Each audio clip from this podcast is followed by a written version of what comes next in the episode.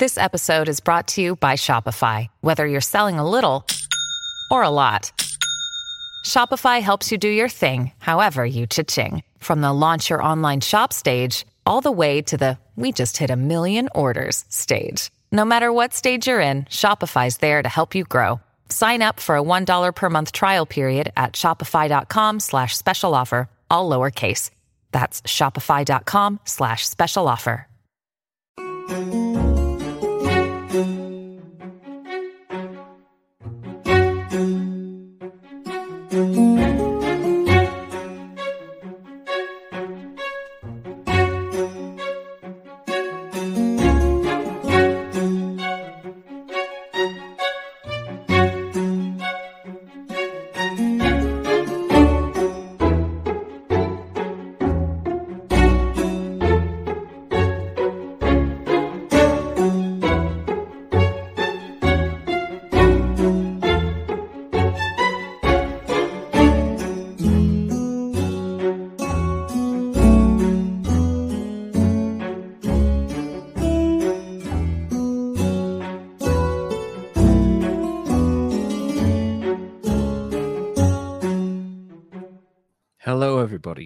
Welcome to season three, episode seven of History's Greatest Idiots, the show where we look back through all of human history and bring you shining examples of moderate to severe stupidity so that you can take lessons from them and never repeat those mistakes again. But who are we kidding? We're humans. We like making mistakes. And I, I long for the day when people acknowledge it as a necessary thing so that we can continue getting idiots for this podcast. So, yeah, please continue to screw up. Joining me as ever is my amazing co-host Derek. Derek, how are things going over in Arizona right now? pretty good, I think. I mean, uh, baseball's in full swing with the boy, and I think we got senior night on Tuesday. I get to Oh, throw a pitch to him. It'll be the first time he's hit since like sophomore year. No, that's so cool. So you're going to throw the pitch to him. Uh, one of them in the opening. There's like the whole big senior day um, event where Right. like he's gonna give his mom a rose, and we throw a thing, and he's starting the game, which is neat. It's a super nice thing that they're doing there. That's really cool. We don't we don't really I mean I, I I say that. We get like performances in this country like school plays and talent nights and stuff like that, but we don't really get like honoring the parents as much as like a kind of a focus of the the school kind of interactivity thing that the the most you get for that is like parents night where you'll go to oh so and so is doing so well in like maths. You, you should be so proud. And then you go to the next one. It's like such a fuck up in physics. Like what is wrong with you? You're terrible parents. But like, yeah uh, that's really cool that you get that kind of interaction with everyone. That's a really nice bonding moment. Wow. Yeah, I'm excited for it. It should be a good time. Yeah, it should be as well. So baseball's in full swing. Um, the the weather's getting really nice here. I had a really um, so this weekend didn't really have too much in the way of plans. I did some voiceover recording yesterday. Obviously, did the writing for today, and just kind of chilled. And then I went to the cinema in the evening and watched Air with uh, Matt Damon and Ben Affleck and Hmm. Jason Bateman and uh, it, it, and Viola Davis. It's about uh, Michael Jordan signing with Nike Oh, and tr- transforming the fortunes of. I've got to pay more attention to like what the hell's going on in the world. Yeah, it's um, so it's actually really good. So there's been like a few um kind of corporate story biopic type things in the last few years. I think it really started with the social network, which was you know hugely successful and a big Oscar thing, and we It's had the movie. Tetris film. Sorry. That was a good movie. It was really good. My mother liked that, and she does not like technology. So you can tell a film is good when the core principle of the film draws in someone who hates her phone. So Yeah. um, you know, uh, I I um, really enjoyed that. There was a Tetris film recently, which um, I th- was that Disney or Apple Plus. It was one of the two. I think it was Apple Plus in the UK. I think. I Yeah. think it, it is here too. Hmm, Taron I- I'll have to Egerton. Yeah, was in it. He's he's in it, and a couple of other like moderately famous people. There's a famous actor playing Robert Maxwell, and he's hilarious as Robert Maxwell. And he's like, wow, it's I I spotted the accent immediately. I was like, I recognize you. But um, yeah, it's it's it was good, but you know, it strayed outside it because I kind of seen the Tetris story of how they got it out of like the USSR when it was collapsing. That element is true, but like they involve characters and people and elements of the story way more than stuff that actually happened. So it's like it's based on reality, but a lot of the stuff that happened is complete bullshit.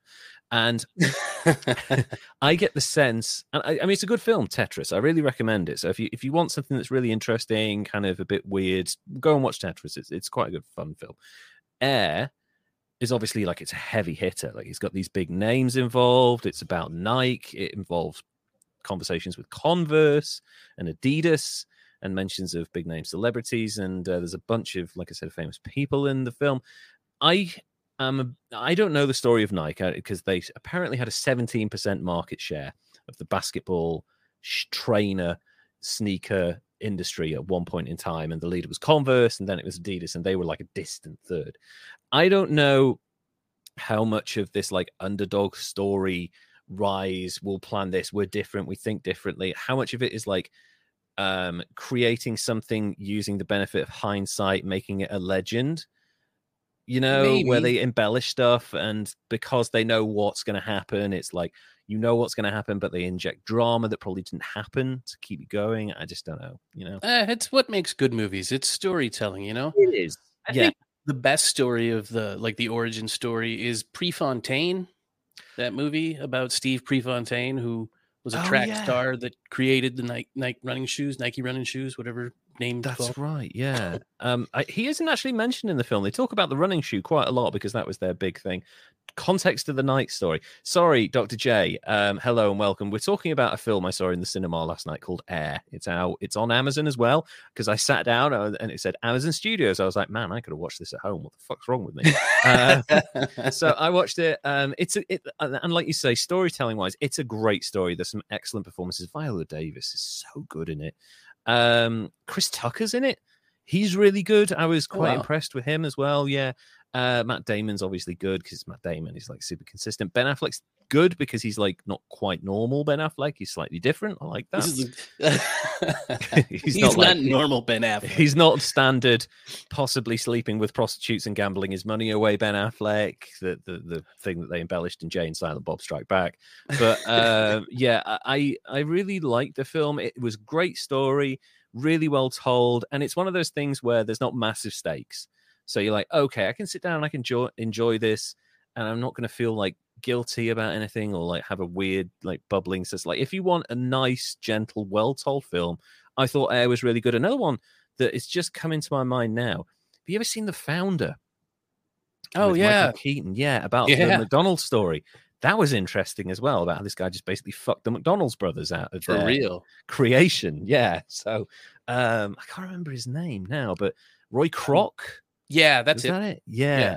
Really, really great film. And, and again, full of held together by a really a bunch of really strong performances, particularly by Michael Keaton.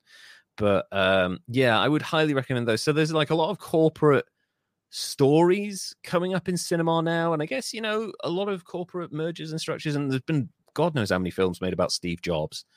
Um, yeah, like three or something at this point. Um, you know, they're interesting because you take what is essentially a rags to riches story or a rise or a fall or whatever it might be, and you kind of infuse it with Hollywood bullshit, and oh, like yeah. it becomes a great film. And I re- I really enjoyed Air. So if you get a chance to watch Air, it's to- it's like there's a lot of 80s in it as well so if you, you nostalgia freaks out there you're gonna love it so um, yeah definitely check that out obviously the story of michael jordan signing with nike and how that completely transformed the fortunes of that entire company apparently he still earns 400 million dollars a year in passive income to this day from his nike deal well, I would imagine he's got his own yeah. line, the the Air Jordans. Yeah, and he was the first person to supposedly get that. And uh, one of the stipulations was he gets a cut of every shoe sold, and that had never happened before. That's so, that's a good deal right there, man. That's a yeah, man. Like a, a, a percentage. Give me two percent of everything. See, uh, oh, well, sorry, yeah, wouldn't a great corporate college. story, 1930s to 40s, be great? Yeah, Fiat and Hugo Boss, 1930s to 40s. Ooh. That there's an interesting corporate story right there. Yeah, uh, maybe yeah. not. Maybe we don't go into that. Or uh, Peugeot or any BMW. Um, Adi Dassler, yeah, who kept his name Adolf. Sorry, what? I said Adidas was in on that market, weren't they? Oh yeah, his he kept the name Adolf until he died. They even talk about it in the film because he's Matt Damon's character's talking to the agent. He's like, "Oh, you know, he kept the name Adolf until the day he died." Like, well, nobody really worried about that. It's very sad that he's recently died. He's left quite a legacy behind, and then it goes back to Matt Damon. You know, he was in the Hitler Youth, right? You know, he, he was like an actual Nazi, and he's like, look, let's not forget it. Let's not talk about that. He's brought a lot of joy to a lot of people, and he employs a lot of people. And now Michael Jordan's family are going to go over and meet Adidas in their headquarters in Nuremberg. And Matt Damon's like, Nuremberg, really? You're not seeing the connection here. So um, this is this is what my doctorate is in. Oh, that's cool, Doctor J. That's really interesting. Type, I am type out what your doctorate's in. I that sounds really cool. I'm intimidated now. We've got somebody with a doctorate listening. An actual doctor. Yeah. Ooh. I'm glad my mother doesn't listen and join in because then we'd have a we'd have a fucking professor as well. So that would be really annoying. Um, so anyway, I've had a nice time. Derek, you're doing good. There's stuff happening with your son. Uh, let's get into the idiots, shall we? Who is your idiot for this week? Okay. Well, so it's baseball season again, like I said, Mhm. and I wanted to try and tie my idiot to the sport, uh, you know, as is is normally the case for me, I kind of ended up somewhere different. But it, there's baseball in it, so stick with me. Right. Um, yeah. Yeah. His real passion, though, was gambling and a little crime. But you know, his name. Go on. Oh. Sorry. But I was Oh. going to say it's not. Um, it's not our man. Um, what's his name again? Is it uh the guy who th- bet on uh baseball? Oh no, nope. No, it's not. No. Okay. Somebody totally different. Okay, his name is Arnold the Brain Rothstein, and Okay. uh, I th- think he, he he fits in with the hi- history's greatest idiots. If you can call somebody with a nickname the Brain an idiot, but wow. uh, sorry. hey, look at that. We got we got some good interaction going here today. We have. Thank you, Dr. J. Yes, your your uh, PhD in the actions of GM, Ford, and IBM in Nazi Germany. That I, I would love to read that. I don't normally like to read doctoral theses, but I have read a few, particularly from applicants, and that sounds really cool. So yeah, that, it's okay. Derek, please continue. Sorry for the interruptions. It's we're we're good to go here. So we're on Arnold Rothstein. He's born on January 17th, 1882 in Manhattan Mm, to wealthy Ashkenazi Jewish family. right. Um, I guess there's debate about when he was born, but it's either 1882 or 1883. Most of Mm. them are 1882, so that's what I'm going with. Sure. Um, okay. Anyway, so he's born into the wealthy family of upstanding business elites. His father, Abraham, was like the perfect picture of the American success story, working his way up in New York's garment district. Cool. Uh, the New York governor, Al Smith, even referred to him as Abe the Just in reference to his uh, reputation and philanthropy and honesty That's good. And his son Arnold is just nothing like him. Uh, anyway, he goes on to be uh, chairman of the board for the Beth is uh, New York's Beth Israel Hospital, Mhm. and his relationship with Arnold's older brother Harry is really close. And Alright. it's believed that Arnold kind of craved attention and was resentful of that relationship, so he started Mhm. acting out, and it might have led to his uh, rebellion in the first place. Right. Okay. Um, I lost my spot. Hmm. That's okay. uh, by all accounts, he was highly skilled at math and super intelligent. So, Right. super intelligent idiots are my thing. uh, he was not really interested in school, though. So, at 16, he dropped out to pursue other interests. And those other interests were gambling and crime. Kind of Oh, like, you wow. know, uh, even as a child, he had a thing for gambling. And once he began to indulge, he never stopped, no matter how often his father was scolding him uh, for shooting dice or, you know, running numbers. He just didn't stop. And Yeah. when he was asked actually one time in 1921 how he became a gambler, he replied, I always gambled. I can't remember when I didn't. Maybe I gambled just to show my father he couldn't tell me what to do, but I don't think so. I think I Hmm. gambled because I loved the excitement. When I gambled, nothing else mattered. Oof, that's really sad. Kinda. Yeah. Basically, you're rejecting reality, and Yeah. y- yeah, that's really sad. The real I- world I- isn't enough. I took it different. this is my drug of choice, and I'm going to stay numb. Um, anyway, go. so he starts frequenting frequenting neighborhood pool halls and gambling dens and hanging out with, you know, the people that hang out in those places. Mostly cool. criminal types, but also some high level politicians and some businessmen because, you know, not everybody's perfect. No, that's true. Uh, in 1901, he falls in love with a showgirl, an actress named Carolyn Green. And it was just the excuse he needed to really break away from his father because Carolyn was only half Jewish on her father's side. So when Arnold Rothstein's father demanded that she convert and continue her relationship, or in order to continue the relationship, she refused. And Abe declared that he no longer had a second son if he was going to violate the rules of Judaism and marry outside of the faith. So, two wow. years later, him and Caroline go and get married in Saratoga Springs, and off he goes. That's really sad. I, I, I don't like the whole disowning family stuff. It, it, it makes me so sad. You cut off from so much support in those moments. And really, you know, I understand circumstances that I think there was one, John Adams, America's second president, cut off one of his sons after like decades of like kind of failures and, and horrible behavior and stuff. And that's somewhat understandable, but actually, the majority of the time, you are doing far more harm than good. But yeah, it's that's so sad. But he he he he became a millionaire, so it's not too sad. Anyway, well, yeah. I mean, he also died really young. So anyway, 1910, he moves to the Tenderloin section of Manhattan and he sets up his own shop. He opens a really important casino and he starts investing in horse track or a uh, horse racing track at uh, or in Maryland. Right. And he may or may not have fixed a bunch of the races he won at that track, but whatever. He was yeah. also booking bets on baseball and elections and prize fights, and he may have fixed some of those things as well. But I'll get into wow. that in a minute. Uh, you might you might remember him from uh, Boardwalk Empire. Oh yeah. Oh, that yeah. rings a bell now. Oh my god, that's such a good show. It wow. is, and yeah. I think they do a really good job of kind of capturing uh, Arnold's character mm. because from what I was reading and researching, he was just like the dude that played him on there. It was slightly yeah. embellished, but still. Anyway, so he's doing all of these gambling things and racetracks and fixing elections and prize fights. And that puts him in an interesting position to be a go between for criminals, cops, politicians, and businessmen. Right, which is probably quite a lucrative position to be in, I'd imagine, as the kind of the the buffer between all these different interests. It really was because he started working as a fixer. And for those that are unfamiliar with that term, it's somebody that kind of smooths over a rocky relationship between law enforcement and the people that are breaking it. Hmm.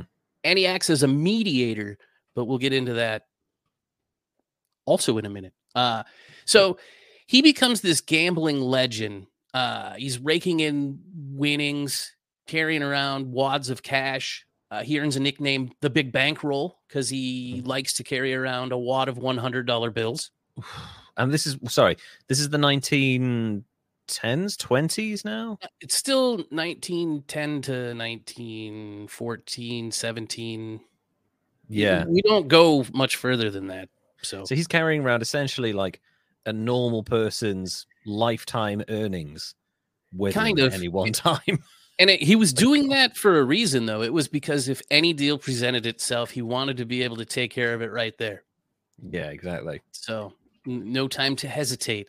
Now, when I was saying he rigged most of the games that he bet on, he did, and it led to massive winnings. Like uh-huh. he even perpetuated the idea himself by saying that he would bet on anything but the weather because he couldn't control it. Wow. Okay. So the by by his 30s, he was a millionaire. Sure. And by okay. the end of the decade, his gambling joint was really popping. He, he's being followed around by entourage or an entourage of gangsters that went with him everywhere he sure. went, acting as his security. And some of those people, you might have heard of them. Uh, Meyer Lansky. Oh, Charles Lucky Luciano. Wow. Anyway, so he's those, mentoring this yeah. next generation of business minded mobsters those are those are huge names. Meyer Lansky wasn't he involved? Uh, no, maybe I'm thinking of someone else. I thought he was maybe involved in Vegas, but I believe so. Yeah. yeah, maybe. This That, is those this are two huge names. the beginning of organized crime. Is this guy? So, like, if most people say Lucky Luciano was the father of modern organized crime, Mhm. and so that would make Arnold Rothstein like the grandfather, or at Right, least a okay. super bad influence. So, um, according to mobster Meyer Lansky himself, Rothstein had the most remarkable brain and he understood Hmm. business instinctively. I'm sure if he had been a legitimate financier, he would have been just as rich as he became with his gambling and other rackets he ran. Yeah, I, I get that. He has an acumen that can be um, that has crossover skills. So he could have translated that into other areas of business and, or life and and been just as successful. But that's not what drives him. The financial world is not what drives him. His main love is gambling, and It- that's a dangerous thing um in general so yeah that's that's really really interesting wow Well, in 1919, he cemented his name into history because he may or may not have fixed the World Series. right Uh, what There's a great, yeah, there's a great deal of evidence both for and against his involvement in the plot to fix the series. But the the generally accepted story is that he had some of his guys, uh, members of the early mob, pay off some of the Chicago White Sox to throw Ah. a few of the games and lose the series to the Cincinnati Reds. That's right. Yeah, and that's the um say it ain't so thing. Is that the right? Black, the Black Sox scandal. Yeah. Yeah. Big. First Arnold major Rothstein- scandal in baseball, I think, really, right? Yes. Mm. Yep, it was the it was the big one, and he actually bet on it, and the White Sox did lose, and he Mhm. took a huge payday of around three hundred and fifty thousand dollars. Holy shit. I I'm right, c- carry on talking. I am going to find out how much that is. Um US inflation rate. So- Um, he takes this big old payday of three hundred and fifty thousand dollars, which I should have probably looked up how much it is today. So thank out. you for taking care of that for me. The So- problem was sorry, what, what year was that? Just just um, 1919. 1919 right okay uh to then 2023 and we're going to go with 350,000 you said yeah Yes, sir. right let's see that is oh, 6.1 million in today's money Woo-hoo, in one bet So holy shit yeah, he's a baller. yeah The, the problem was the players appeared to be playing so peer, uh, poorly that it looked pretty obvious that they were trying Right. to lose. sure And when the pressure mounted, there was players on the team that confessed by 1920. Uh, Mm, Shoeless Joe Jackson never, Yeah. you know, you, you remember him from uh, was it Field of Dreams? field of dreams yeah, Yeah. they uh there's a big like part of that which is about like redeeming his legacy i think yeah Yeah, Oh, and wow. in, in total, eight players admitted to taking bribes. Uh, that was known as the Black Sox scandal, and Mm. none of them played a game of professional baseball ever again.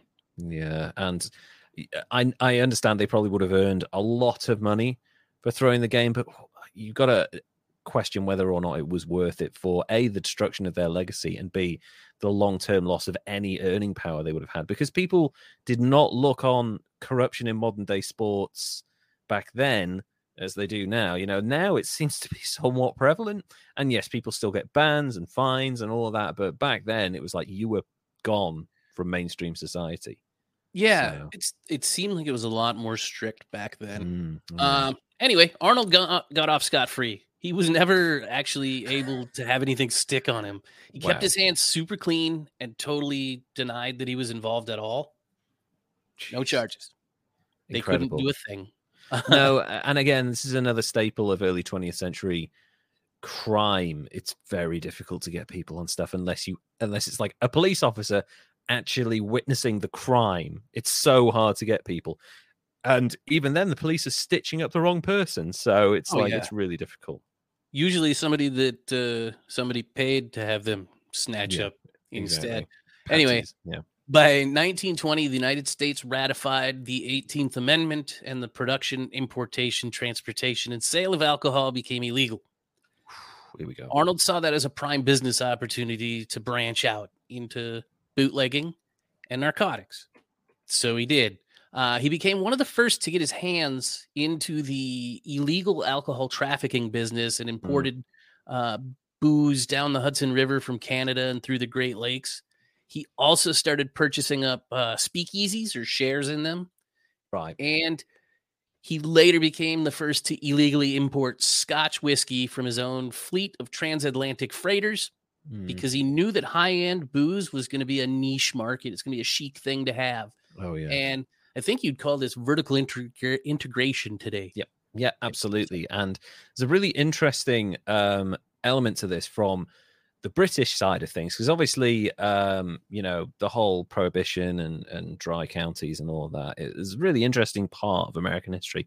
There's also a part where a lot of smugglers used Caribbean islands and places around there to smuggle stuff into the mainland United States. And the Coast Guard were well aware of this. And they got in touch with the person um, who was kind of involved with administering the Caribbean islands at the time and controlling that. And that person was Winston Churchill. And they said, Can you help us maybe? Because, you know, these people have got really powerful onboard motors and they're faster than our Coast Guard ships and they're just getting away from us. And he was like, Your own fucking stupid mistake for outlawing alcohol. And he refused.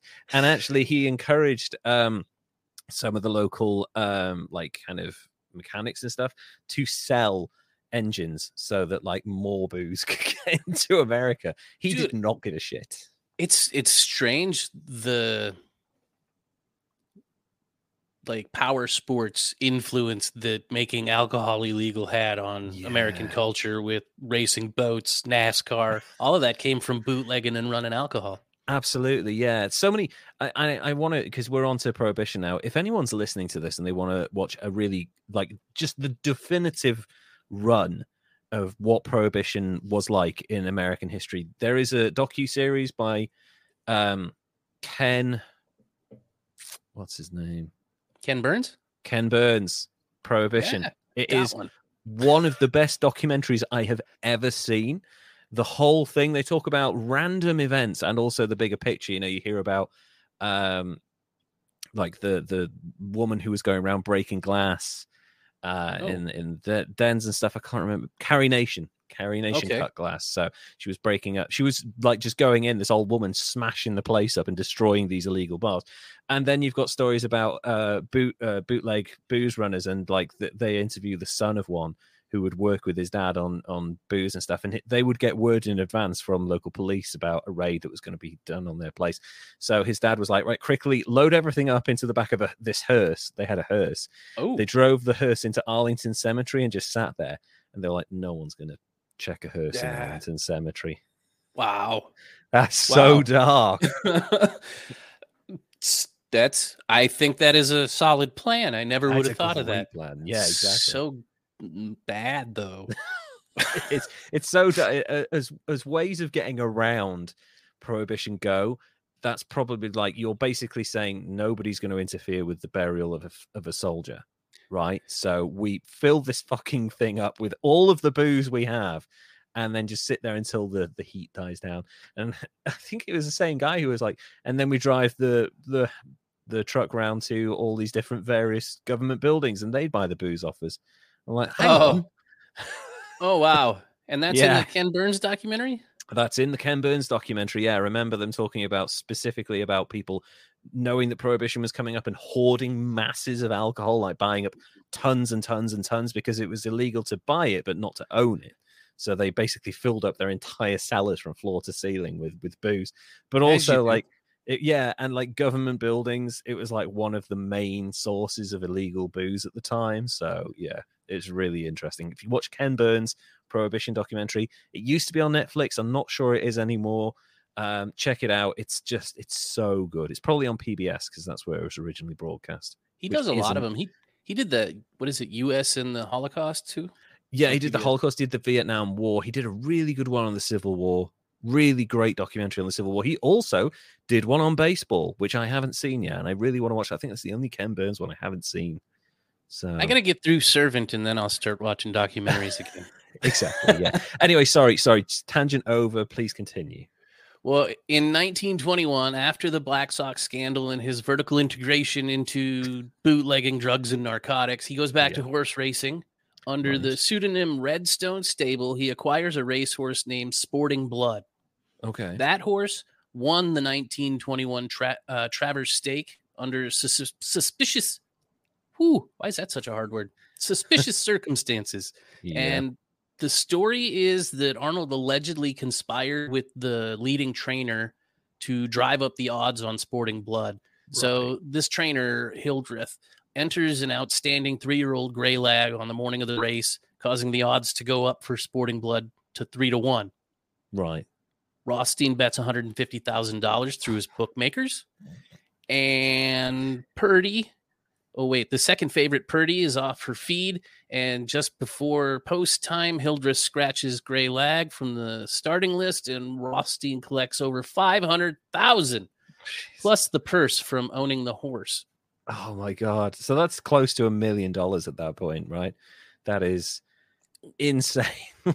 And it's like a gajillion dollars in today's money. Oh god, yeah. Well, we're not even going to do the calculations on that. That's like pushing like how much did we say it was? like like six- six mi- six million for three hundred and fifty thousand. So we're, we're we're approaching ten million dollars for Dude, that. he's That's- just killing it. he absolutely is. And like ha- at a certain point, why are you still doing this? Why don't you just stop? You have Because enough he's- money to buy an island. Because when he's gambling, nothing else matters. Ah, of course. Yes, it's the rush. Okay. so by 1926 he branches out further and becomes the financial overlord of the american narcotics trade and now with even more money and ever-growing power he's Mm, kind of running things he's actually right. mediating disputes before between the different new york and chicago gangs and charging them a hefty fee for his services I'm not surprised. also around that same time he starts purchasing and in, importing heroin from europe and selling it through his underworld connections for like huge profits he's like the first sure. person to, to figure out how to do this i guess Wow. uh, he becomes the first modern drug dealer in the us like way before el chapo and pablo escobar wow. Yeah. Definitely. and they were way more profitable than booze and bootlegging so he kind of Hmm. settled in as the kingpin but gambling couldn't get away from it. He continued his organized crime um, connections with Lucky Luciano, Meyer Lansky, other dangerous folks like Dutch Schultz, uh, Jack Legs Diamond, or Gentleman Jack, Yep. you may know him, Frank Costello. Oh These my are all God. his friends. These are all the people that he's hanging out with. These are and not the people you want as friends. Holy shit. Lucky Luciano actually kind of worshipped him, and oh, really? He's quoted as saying he taught me how to dress, how to use knives and forks and things like that at the dinner table, about Wow. hol- holding the door open for a girl. And I think if Arnold had lived a little longer, he could have made me pretty elegant. And that's Lucky Luciano, the father of modern organized crime. That's really interesting because what you're essentially doing is you're infusing thugs and gangsters and criminals and like horrible mur- mass murderers with the, the behaviors and trappings of high class society so they can fit in more Mhm. become more accepted as part of uh, the elite, and it's even harder to trap them then because if they're ingratiated with powerful, famous, elegant people, then they're going to be seen as part of the scene, and that's that's even harder to break at that point. You're part of yeah. the establishment; it's very hard to get out. Oh, yeah. If you become one of them, Yeah, you can do bad things and only get slaps on the wrist pretty much. Yeah, I until mean, they I- kick I- you out and raid your Mar-a-Lago home. Yeah, I was. I was going to say. I mean, it's. I, I would argue my point about like conspiracy theories and how they give people too much credit, but time and time again, we're seeing people in various institutions get away with significantly horrific things, and just get barely a slap on the wrist. Yeah. So yeah. Um, please continue. This this is really interesting now. Really, well, he never actually got into trouble because he didn't live all that much longer. Oh shit. As Well. is the case for most American mobsters, his rise was rapid, his life was short, and his death Mm. was violent. Wow. Okay. The beginning of the end happened in October 1928, where he joined a poker game that lasted for four days. Holy shit. Yeah. I mean, it, What? How? I mean, I know they're importing drugs, so they might be doing amphet or or speed or something or cocaine, but four days. Poker wanna- games can go on a while. What about if you need a poo? Well, you- or you know, Well, there's you intermissions. Oh, great! You pull your stuff out. It's like, like nine hours, so you can go and have a shower and a sleep. Like, I don't know. Maybe Oh, they man. did. That was, God, you'd be tired after four days of playing poker. Yeah, man, your brain would be fried. Well, in a fun little twist, though, Arnold, the master of fixing games, found himself in a game that appeared to be fixed by somebody that wasn't him. Oh no way! That's amazing. Allegedly, the game was rigged by a pair of gambler mobsters, the ti- uh, Titanic Thompson and Nate Raymond, who ended up with Arnold owing them somewhere in the ballpark of three hundred thousand dollars. I mean, that's chump change at this point, right? He's earning that for like brokering deals, surely. Yeah, yeah. I was trying to, yeah. he uh knew it was fixed though, so he refused to pay. It wasn't about the money. It's about like, I invented you, the man. con you just used. yeah, don't you you me. Um, Wow. so he refuses to pay up, and on uh, November fourth, nineteen twenty-eight, he's headed to Manhattan Park Central Hotel. Hmm. And according to some stories, it's for a business meeting. Other stories say it's for a poker game. Hmm. And then others still say that it was in response to this mysterious phone call asking him to come to the hotel for some reason or another. all right. I'm going to go with the one that was told by Encyclopedia Britannica and biography.com because they seemed the most creditable. Credible. yeah. Um, so he arrives at the hotel, joins in this other high stakes poker game, and he just really didn't realize how high stakes it was going to be, I guess. uh, Mm. uh, I like puns. After about an hour of joining the game, he staggers out the service entrance of the hotel where he's discovered bleeding from Oh. a 38 caliber gunshot wound. Ooh. Police followed his trail of blood back to the poker game that was still in progress. Oh, for fuck's sake, guys. Come on. and in keeping with mobster code, he never named the person that shot him, Of course he and no one was ever convicted of his murder. On November 6, 1928, he succ- succumbed to his wounds in uh, New York Polyclinic Hospital. But, you know, like I said, his story lived on. His likeness was carried into entertainment, both as the character Nathan Detroit in the musical Guys and Dolls and as Meyer Wolfsheim in the novel The Great Gatsby. Those are Oh, both wow. modeled on him. Oh, that's interesting. And like I said, he appeared in Boardwalk Empire, played Mm. by Michael Stuhlbarg. But Uh, sorry, Yeah. what was what was the first name that he was given in in popular culture? It sounded like Jackie Daytona, which is from uh, what we do in the shadows. But sorry, what was it? Nathan Detroit from Guys and Dolls Right. Uh, okay. That. Yeah. There you go. That makes sense. was was that other guy uh, kind of like a satire spin on the spoof on that? Uh, no, it was just Matt Berry. It was Matt Berry's character. Sorry, uh, is it Laszlo? Is confronted by Mark Hamill, vampire Mark Hamill, and uh, he just uh, like he fucks off and assumes a different identity, and it's Jackie Daytona, and he's got Ah. like the only thing that's changed about him is he's put a toothpick in his mouth, and he's, he's a bartender now. And then Mark Hamill catches up- I'm a bartender, but he doesn't even change his action it- accent. It's still the ridiculous Matt Berry voice that he does in everything. so he's like a bartender in this like random thing, and then Mark Hamill's character randomly walks into the bar, and he's like, "Oh shit." The gig's up, but Mark Hamill doesn't recognize him because he's got a toothpick in his mouth, and his name's Jackie Daytona. So it's honestly, I can't recommend what we do in the shadows, the TV show, enough. It is so fucking funny. It might be the funniest thing I've seen in about ten years. I'm gonna have to get on that one too, man. I gotta get a list here. Somebody taking notes. yeah, it's it, honestly, it's uh, because it's written by Jemaine Clement of the Flight of Flight Conchords, and um, also Taika Waititi. Um, it's just yeah, he he because they did the original film, uh, What We Do in the Shadows, which was like an independent thing and helped launch Taika's career. Um, it's just it's such a good series, and Matt Berry's character in particular, who is like a flamboyant, even more ridiculous version of what Matt Berry is like in real life. um, he has a specific way of talking, and he mispronounces words. New York City and stuff like that. The- it was one bit where um their their um familiar is chasing someone around the house and um who's called Guillermo, but they're refusing to call him that. They call him Gizmo. So he just goes, yeah, he's chasing someone around the house and he goes, Gizmo, shut the fuck up. I'm doing a piece to camera. And it's just like, it's like so fucking brilliant. So sorry, yeah. Um, What we you- do in the you said that and I shadows. had Jackie that- Data. What we do in the shadows. Uh, it's it's so good. So um, wow, this Yeah, guy had a massive influence. he did. He touched all. Well, that's a bad way to put that. He touched all kinds of gangsters. Um, yeah, I mean, all the gambling he, he molded them. To my DraftKings though, play some bets on the baseball games. Yeah, basically, you need to find someone like him where everything seems to go his way and just like somehow find out what he's going to be betting on and just do that straight Yeah. away because you Oh, know yeah. he's going to be right.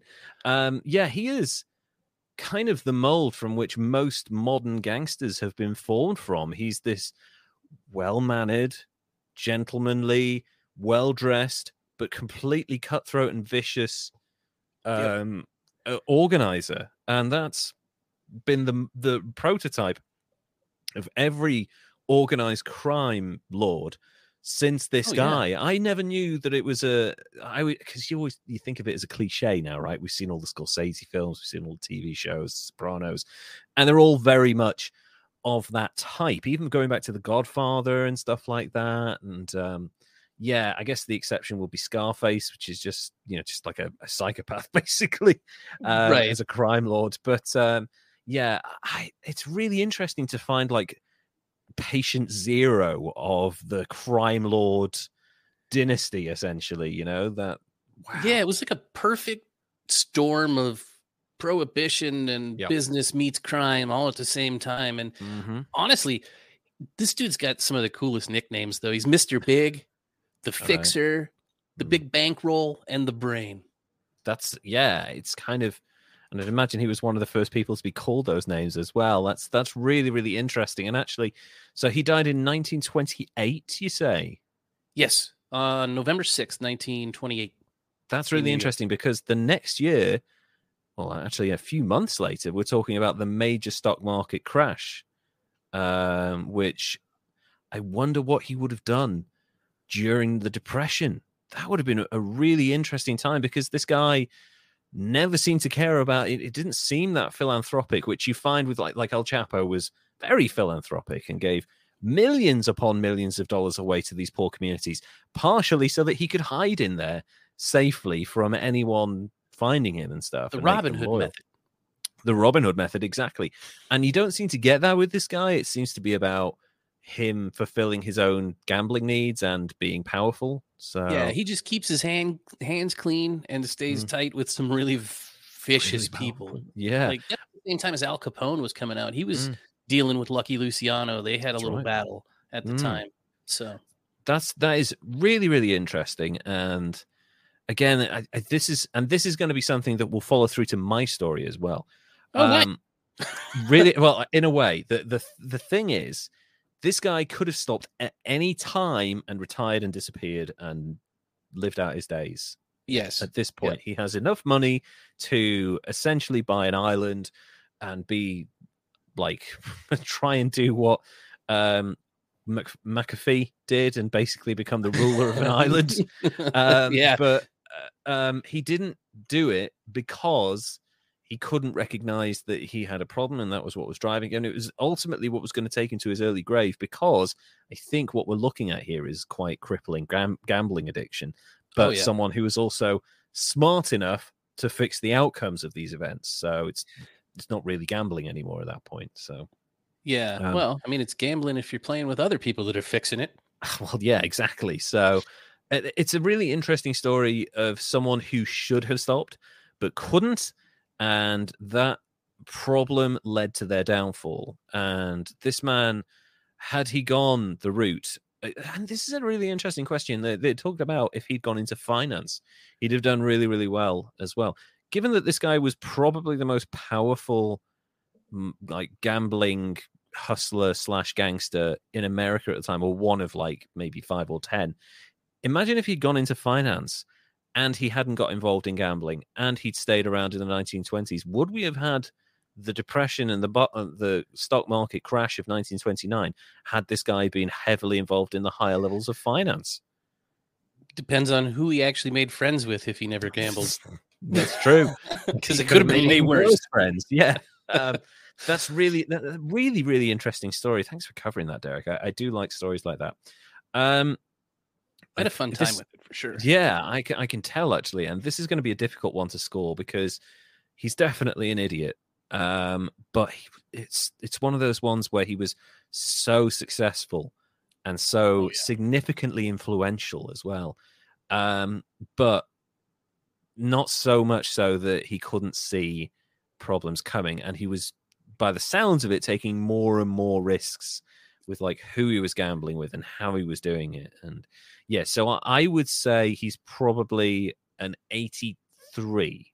Woo, okay, Yeah, I'll take that. Yeah. I think so, yeah, because this is someone, and again, it's it's wasted potential. This is someone who could have been a huge figure in United States politics, finance, or you know, carried on with his organized crime shit.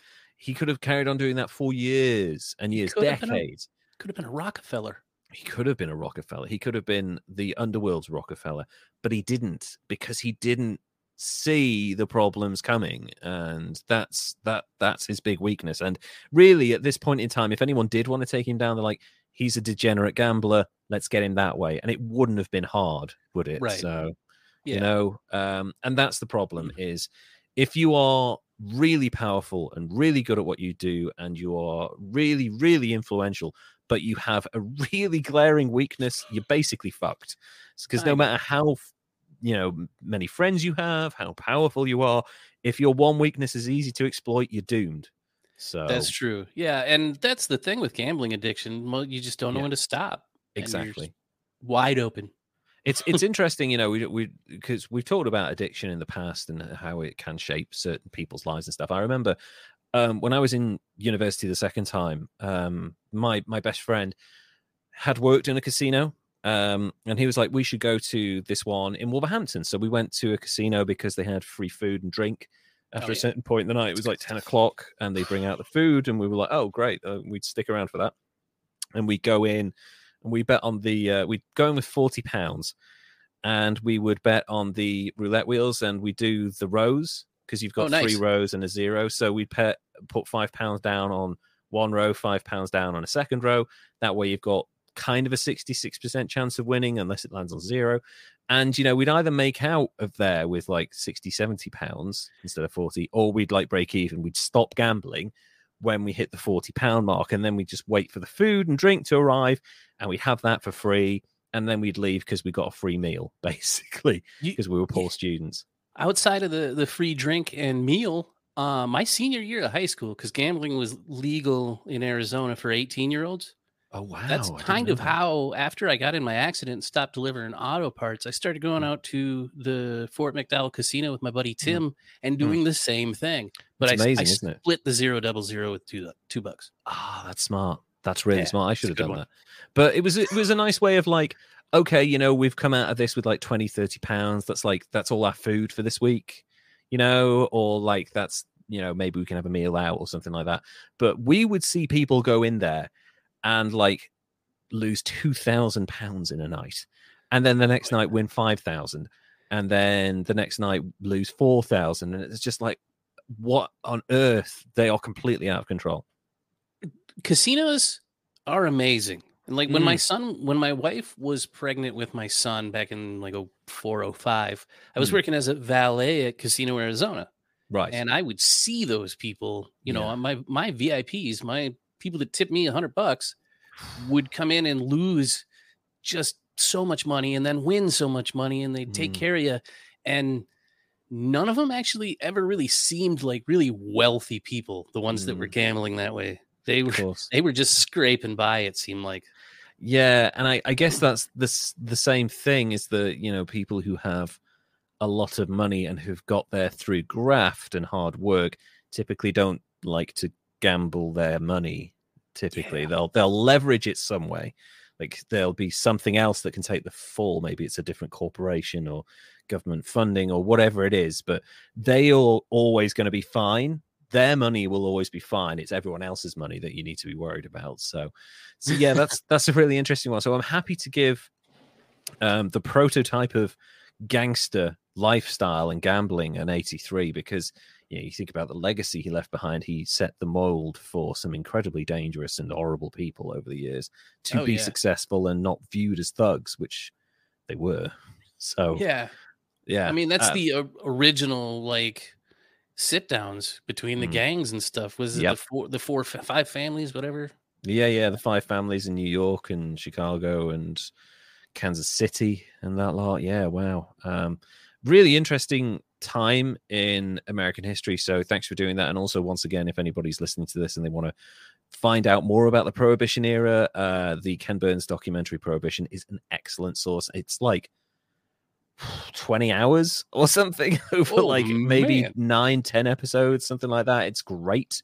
So I would really, really highly recommend that. So, from your idiots who just didn't know when to stop to my idiots who could have stopped but were involved in the most violent armed robbery in American history. Oh, So, I'd like to talk. Yeah, I'd like to talk to you right now about the North Hollywood shootout of the late 1990s. oh, wow. You know the These one I'm guys. talking about. These fuckers. So, um, some of you may not know what this is about. You may have seen the news footage because this entire thing is available to view on the internet on YouTube. I wouldn't necessarily recommend it because it's quite violent, even though it's shot from a distance. But it is incredible footage. Oh, it's Um, mimicked in so many movies too. It and is. they actually train for it at Quantico for the FBI on how to deal with it. Yeah, It's this this sparked militarization of US police. Absolutely, and we'll we'll talk about that about how if it weren't for this armed robbery, police would not be carrying semi-automatic weapons.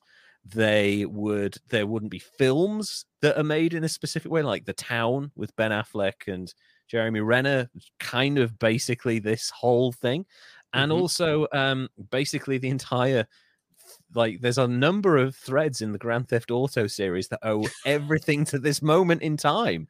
Oh yeah. So those games would not be as successful without this moment. And also, um, just a quick thing, I also need to thank my my buddy Wendigoon for the inspiration behind this video. He produced uh, produced a great video on YouTube. He he always does great videos on YouTube um, about this incident. Which I recommend you go and watch. He's very entertaining and just a really lovely guy as well. He's getting married soon, so congratulations, Wendigoon. yeah, um. Yeah. Also, uh, warning as well. This contains descriptions of quite intense violence. So if that ain't your bag, um, go and listen to our last podcast. We talk about like George Lazenby banging his way through his one and only James Bond film. So just go and listen to that instead. But let's get to this one now. So Larry Eugene Phillips Jr., born the uh, 20th of September 1970, and oh, this is going to be difficult. Decebal Stefan Emilian Emil, and I'll be using that name from now on instead of his surname, Matasaranu. wow. Yeah. And What all of the A's name? have got that like circumflex above them. So it, I don't even know if I'm pronouncing that correctly. So it's Slavic? Matasaranu. Um, he is so he's from um, he's descended from Romanian. Uh, he's Okay. he's a Romanian uh, kind of exile type thing, not exile, you know, expat. Um, who was born on the 19th of July, 1966. First met at Gold's Gym in Venice Beach, California, in 1989. Uh, Phillips, who was six foot four and weighed 193 pounds, and Emil, who was six foot two and weighed 330 pounds. Big motherfucker, right there. Holy moly. Yeah. They had a mutual interests in uh, weightlifting, bodybuilding, firearms, flower pressing, and stamp collecting. I made those last two up. Okay. Was like, what? The, the main, Okay. the, the real ones were weightlifting, bodybuilding, and firearms, which sounds like Pain and Gain. Uh, that Oh, yeah. terrible film that what's his name made as a passion project. Uh, but yeah, that's kind of t- three things that I don't think necessarily go well because if you have an interest in bodybuilding, there's certain activity that goes involved in that, uh, performance enhancing, and specific uh, chemicals in that range. Probably not a great combination with firearms. may or may not make you rage. May or may not make you rage for a period of time. And if you happen to have an AR 15 in your hands, that ain't going to end well. Um, before their meeting, Phillips was a, an habitual offender responsible for multiple real estate scams and counts of shoplifting. Emil, on the other hand, was born in uh, Timisoara, Timisoara, I don't know. I have a Romanian I... colleague. I should have asked her. Um, in Romania, to parents who relocated to Los Angeles in 1974 and was a qualified electrical engineer and ran a relatively unsuccessful computer repair business. So he's a legit guy, whereas the other guy's like a career criminal. Okay. Um, however, on this, their friends, they get into, oh, pardon me, bodybuilding and working out at the gym and share their love of firearms. Shoot, and also, guns. yeah, shooting guns, having fun, taking steroids potentially, because uh, n- nobody gets to 330 pounds naturally at six foot two. Like that's unless yeah. you're like a Samoan dude or something. They're pretty big, but well, he wasn't. Was, was he? Jacked. Was he? No, he was he. He's Romanian, so okay. so he's he's he was pretty jacked. I mean, it was it was like that um roid belly thing where you had to have a six pack, but it also protrudes a little bit. So, so kind of like the strong strongest man in the world competition guys, like power lifter guy. Basically, yeah, the kind of the low center of gravity, bulky frame. Um, I guess we call it stocky in the UK. Uh, Dr. J here. How do you press flowers when you can't put your arms down fully? Exactly. That's why I was joking. You can't get it beyond like that point because the the muscles below your armpit can't let you do that. You can press them down and they'll just spring right back up again like a fucking action. Maybe he presses them in his pits. Yeah, maybe that's what he does. Crushes them that way. They smell terrible. Um, so, um, so he, him and his parents relocated to America in 1974. Um, but we should also mention it in the 1980s and 90s. It was the kind of the second golden age of armed robbery in the United States because obviously the 1930s it was a big thing. You know, a lot of people robbing banks with yeah. Tommy guns and and you know getting away in a car and there being a shootout. But in the 80s and 90s, it was a really really big problem. There was a big uh, epidemic of actual um, armed robbers basically finding homeless people and drug addicts, giving them a small gun, sending them into a bank with a note that they'd written, and then um, when they'd walk out with like thousand dollars, two thousand dollars, splitting the money with them, and those guys would go away and blow it on drugs, and they'd keep the, their share of the oh, money. Wow. So that was a big problem. But occasionally, someone would make off with like tens of thousands of dollars because they would actually plan the actual robbery. And it was such a point that there was something like 30,000 robberies a year in the 90s. Lots and lots of robberies, a lot of them over on the West Coast. Uh, for some reason, uh, I don't know whether it's proliferation of guns or poverty or what, but who knows? Huh. I yeah, I don't know. I'm trying to remember because I'm out here on the West Coast and mm. I was here in the '90s, I think. Mm. I don't know. Apparently, I, the, the bank by my house got robbed like twice, and that was in 2000 though. yeah, when we get you know we get robberies in this country as well, but they never do banks. I mean, unless it's like Hatton Garden, which was a big thing about 10 years ago, the Hatton Garden job in London. Most of the places that get robbed in this country are like low level convenience stores and stuff like that and then and they never involve that there's rarely ever firearms involved it's usually like a bat or a knife or something like that because we don't generally have guns in this country or like so. terry in uh, one of our yes. last seasons he taped up a brush and made it look taped like up a brush and pretended it was gun didn't work um so um these two uh, get involved with guns and bodybuilding and armed robberies thing. And they're like, hey, why don't we give that a go? We're big, we've got guns. On the 20th of July, 1993, Phillips and Emil robbed an armored car outside a branch of First Bank in Littleton, Colorado. On October the 29th, they were arrested in Glendale, California, northeast of Los Angeles, for operating a stolen vehicle, which that's a big red flag right there. You know, yeah. Two guys in a stolen vehicle they might be planning to use it for something. Um, possibly, yeah. Possibly. Did they look into it further? And they did. A okay. subsequent search of the vehicle uh, after Phillips surrendered uh, with a concealed weapon found two semi automatic rifles, two handguns, more than 1,600 rounds of 7.62 by 39 millimeter rifle ammunition, 1,200 rounds of 9 by uh, 19 millimeter Parabellum and .45 ACP handgun ammunition, radio scanners, smoke bombs, improvised explosive devices, body armor vests, and three different Californian license plates. Oh my god. Good. They stopped the robbery. Slightly Did- suspicious. Did we go through the time warp here? They, they went back in time and stopped it here? No. Oh, Let's talk about how the court, the courts and the criminal justice system handled this. That I- and they're armed to the fucking teeth, dude. and yeah. they've got explosive smoke bombs, armored uh, like bulletproof vests, different license plates. Send them to jail for a long time, right? Yeah, they're up to something, I think. They're really up to something. Didn't happen. Initially charged with conspiracy to commit armed robbery. Of course, that's what they were doing. Both served 100 days in jail, Not a hundred days. three and a bit months. And I, I guarantee, being uh, yeah, you get that for like public urination or like I don't know, drunken behavior and spitting at a police officer or something like that. You can get a long time for that, but a hundred days. I what's this here? Uh, Dr. J has got a thing. I grew up in LA and was a youth in the 1990s. Huge number of bank branches opened as suburbs spread and retail banking exploded. Also, lots of guns coming out of the major boom in drug trade, gangs both domestically and internationally. Yeah, it's kind of a bit of a weird time.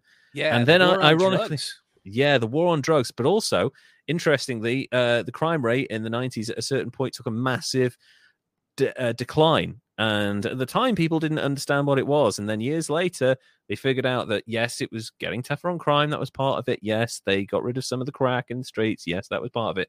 But the majority of the reason why there was a massive drop off in crime was because Roe v. Wade had come into effect 18 years earlier, and a whole generation of criminals that would have been raised in single parent families weren't there to commit crime.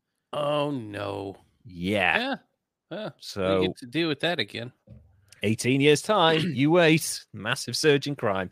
Um so anyway uh back to this. So they've been sentenced to three and a bit months in uh jail partially um and also three years probation due to a plea bargain. I can't imagine a plea bargain that would get you such a little time in jail as that when you are that armed. Maybe they gave up their their firearms guy. I don't know Yeah, I feel like if you've got that much firepower with you and Yeah. explosives and dangerous shit, and you're in a stolen car, it should kind of stack up to where. What did they do? Like speeding ticket? Is that I what it was? know. Uh, basically, yeah.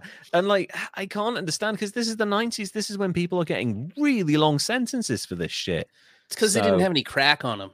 Yeah, that's it. If they'd had a weed, if they'd Yeah. had like like a pound of weed, they'd have been looking at 25 to life or something. Yeah, that. mandatory minimums and whatnot. Good Yeah. signs. Yeah. After their release, uh, most of their seized property was returned to them, except for the confiscated firearms and explosives. So they still Oh. got to keep the license plates, the scanners, the body armor. That's fucking crazy to me. Did they get to keep the stolen car? I don't. I think that was probably seized Okay, as well. so they didn't get the guns or the car, or the explosives, everything else. But Oh, everything else, every everything uh, will save you a bit of money. Right, here you go. Keep this. Um, on June 14th, 1995, Phillips and Emil um, ambushed uh, a Brinks armored car in Winnetka, Los Angeles, killed one guard, Herman Cook, and seriously wounded another. Again, this could have been uh, avoided if they hadn't actually, if they'd been given a proper serious criminal sentence. Oh yeah. In in May 1996, they robbed two branches of Bank of America in the San Fernando Valley area of Los Angeles, stealing approximately 1.5 million dollars. The pair were dubbed the high incident bandits by investigators due to the weaponry they had used in three robberies prior to their attempt in North Hollywood. So after stealing 1.5 million dollars in the mid 90s, so that's $750,000 each, let's you know it's not quite as long ago. You're probably doubling that i'd say 1.5 million each again. Um just retire right? Isn't Yeah, I that the feel like- point of this?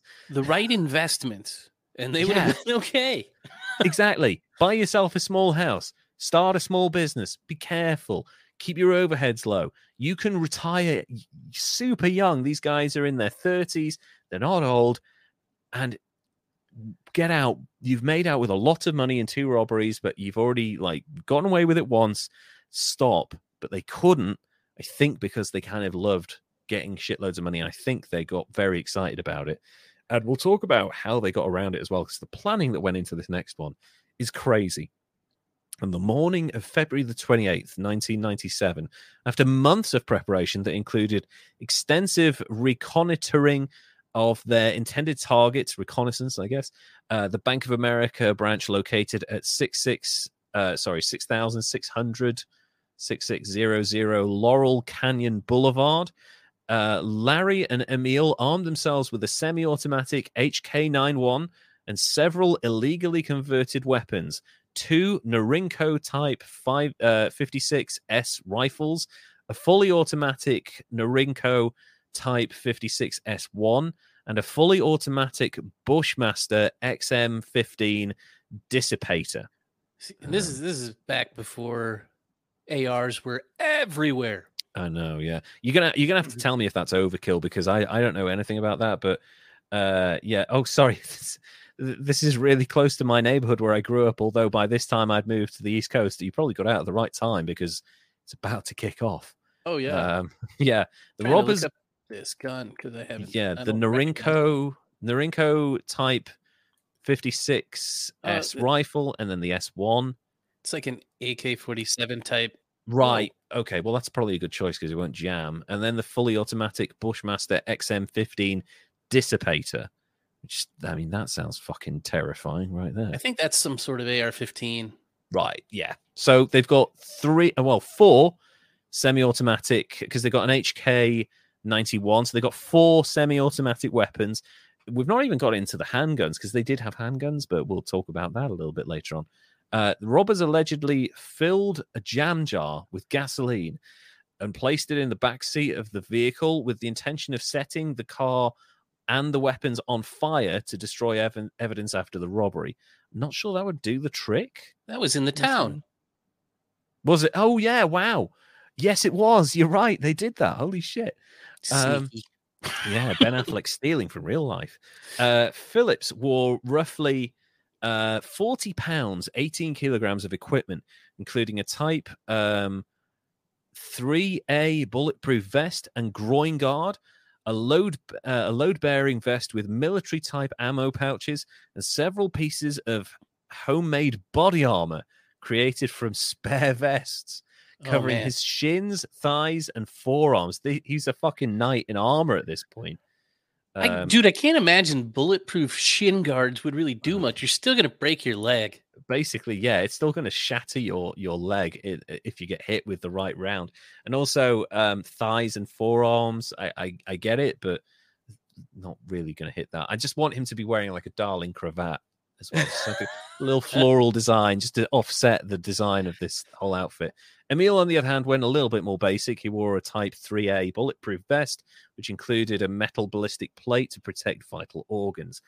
Uh, fucking Tony Stark over Yeah. here. Ad- Additionally, ma- uh, each man had a had a, a watch sewn onto the back of one of their gloves in order to monitor their timing. Serious preparation went into this robbery. Yeah, that's like that's high skill level Hmm. type. Yeah. that's military execution type crap. Exactly. And the reason they did all this is this bank had uh, allegedly in the one safe had $750,000 in it. So it's again, it's another massive score for them. Um, before entering, they took the barbiturate um, phenobarbital prescribed to Emil as a sedative to calm their nerves so that they could have steady fingers. And that's even more That's what- preparation. Yeah, that's what snipers do. Exactly. Uh, the forensic toxicology laboratory of the coroner's office, so kind of giving away the ending here, later also found ephedrine and phenopropan propanolamine in Phillips's blood and fentanyl in Emil's blood. So they are off their fucking heads. Oh yeah, good stuff. Look at them go. Hey man, like Party time. open the vault and give me the money, man. Uh, they're fucking they're so calm. Uh, Phillips and Emil driving a white 1987 Chevrolet Celebrity arrived at the Bank of America branch at the intersection of Laurel Canyon Boulevard and Archwood Street in North Hollywood around 9:16 a.m. and set their watch alarms for eight minutes. The police response time they had estimated based on their feedback and results and research and stuff like that. 9.16 in the morning. I get that people aren't quite alert yet and stuff, but this is like morning rush hour time. Would you really be doing it then? I mean, nine sixteen. You'd figure everybody would be going into the office. There's not anybody mm. going to be coming with their deposits yet. Really, a lot of people yeah. will be at work for the day. I think yeah. that would be a slower time for a bank. I mean, and also freeways would have to be batshit crazy, but yeah, I, I. I guess as well, it might have been between police shifts potentially. Maybe they were like, oh, there's a changeover at 9 a.m. or something. Maybe that's, that's what probably, they did.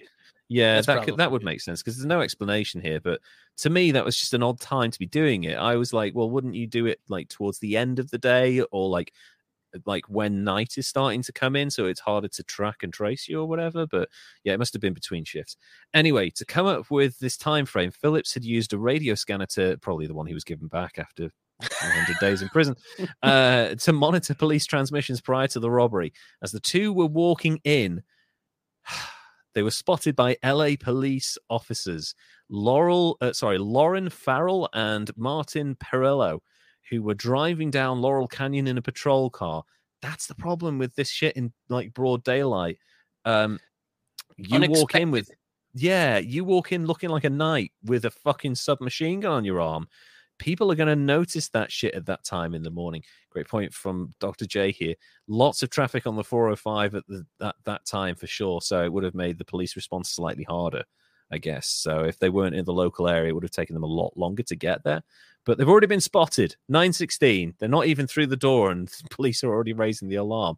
Um, yeah, so it's the beginning of the end, basically, right there. Busted. Officer, yep. Officer Farrell issued a call on the radio 15A43 requesting assistance. We have a possible 211 in progress at the Bank of America. Apparently, 211 is the code for a robbery. As they entered the bank, each armed with an Norinco Type 56 S1 rifle, Phillips and Emil forced a customer leaving the ATM lobby near the entrance into the bank and onto the floor. So they're not even actually into the bank at this point. They're already starting to scuffle with people. And as a result of that, a security guard inside uh, saw the scuffle and the heavily armed robbers and radioed his partner in the parking lot to call the police. The call, unfortunately, didn't go through due to a problem with the radio. So, but oh. it's okay. The police have already seen it, so yeah. doesn't matter. They're already called. Yeah. Phillips shouted, This is a fucking holdup. I'm just doing a, a random voice. It's probably not what he sounded like. Before he and Emil opened fire into the ceiling in an attempt to scare the approximately 30 bank staff and customers and to discourage resistance. As if anyone's going to resist these two when they're armed to the teeth like that. Yeah. Um, Emil shot open the bulletproof door, which was designed to resist only low velocity rounds, and gained access to the tellers and the vault. The robbers forced assistant manager John Villagrana to open the vault. Villagrana obliged and began to fill the robbers' money bank, uh, money bag. Sorry. However, due to a change in the bank's delivery schedule, the vault contained significantly less than the seven hundred and fifty thousand the gunman had expected. Emil, this is where it gets really funny.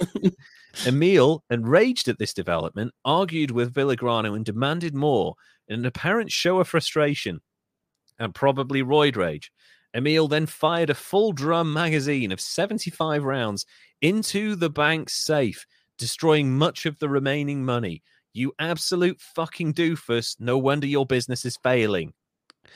Wow. Yeah. I'm just going to shoot the money that is here. It's not enough money. I'm going to shoot it. I'm going to make little money. I'm going to make more money by doubling it, by cutting it in half. You idiot. He then attempted to open the bank's ATM, but due to a change in policies, the branch manager no longer had access to the money inside. Before leaving, the robbers locked the hostages in the bank vault. That's a dick move because that's yeah. probably airtight. Um, they got out, they were all fine. Uh, but in the end, the two left with $303,305 and not... oh. three die packs, which they hadn't oh. checked for, they didn't see, and which immediately exploded, ru- uh, ruining all of the money. Oh womp, man! Womp. well, oh, that's a bit. They tried. They tried, and they've At already been. The cops spotted. weren't called.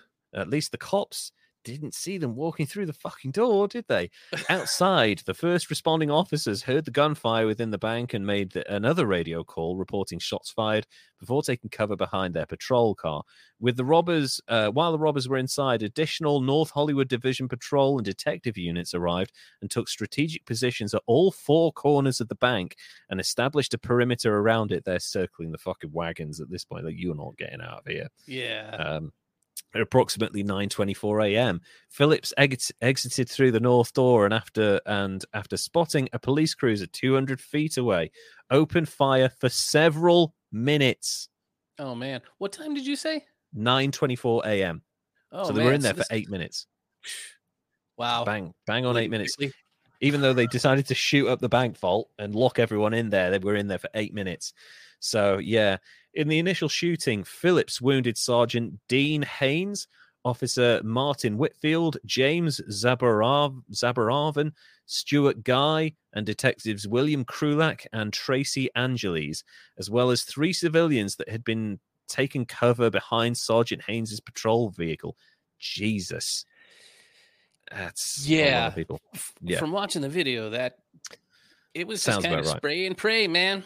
basically, yeah, he just utterly nailed everything that he could see. Um, Phillips also fired at an LA police, uh, LAPD helicopter flown by Charles D. Perugia Jr. as it surveyed the scene from above, forcing it to withdraw to a safer distance. Phillips uh, briefly retreated inside and then re-emerged through the north doorway, while Emil exited through the south doorway. It sounds like an episode of Scooby Doo, where they're just like running from door to door, being chased like that, backwards and forwards. Uh, Phillips and Emil continued to engage with officers, firing sporadic bursts into the patrol cars and uh, that had been positioned on Laurel Canyon in front of the bank and in the parking lot across the street. Officers who were mostly armed with then LAPD standard issue Beretta 92F or FS 9mm pistols, Smith and Wesson model 15.38 special revolvers, and 12 gauge Ithaca model 37 pump action shotguns continued to fire return fire um, at both robbers, but found quickly that their handguns and shotguns were would not penetrate the body armor worn by Phillips and Emil because they're you know big guys covered in armor. It's just not going to work. Well, and you're not getting close enough to have a Exactly. handgun or shotgun be effective at all, anyway. Exactly, because they're like 200 feet mm. away. So the Yeah. shotgun's going to do nothing at that range, and your handgun's just going to ping off them like it's like it's a Derringer bullet or something like that.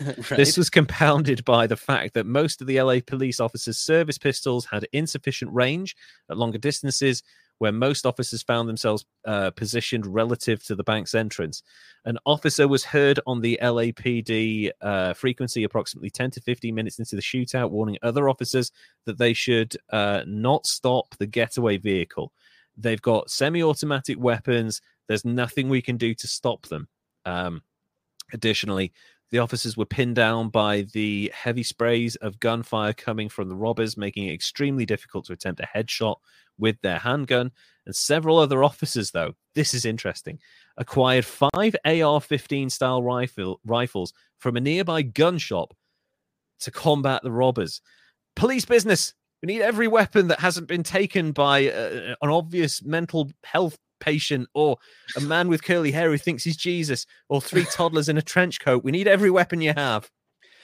Yeah, they it was weird because they just straight up jacked the gun stores. It's not like Yeah. they even paid for it. No, they were just like Commandeering this.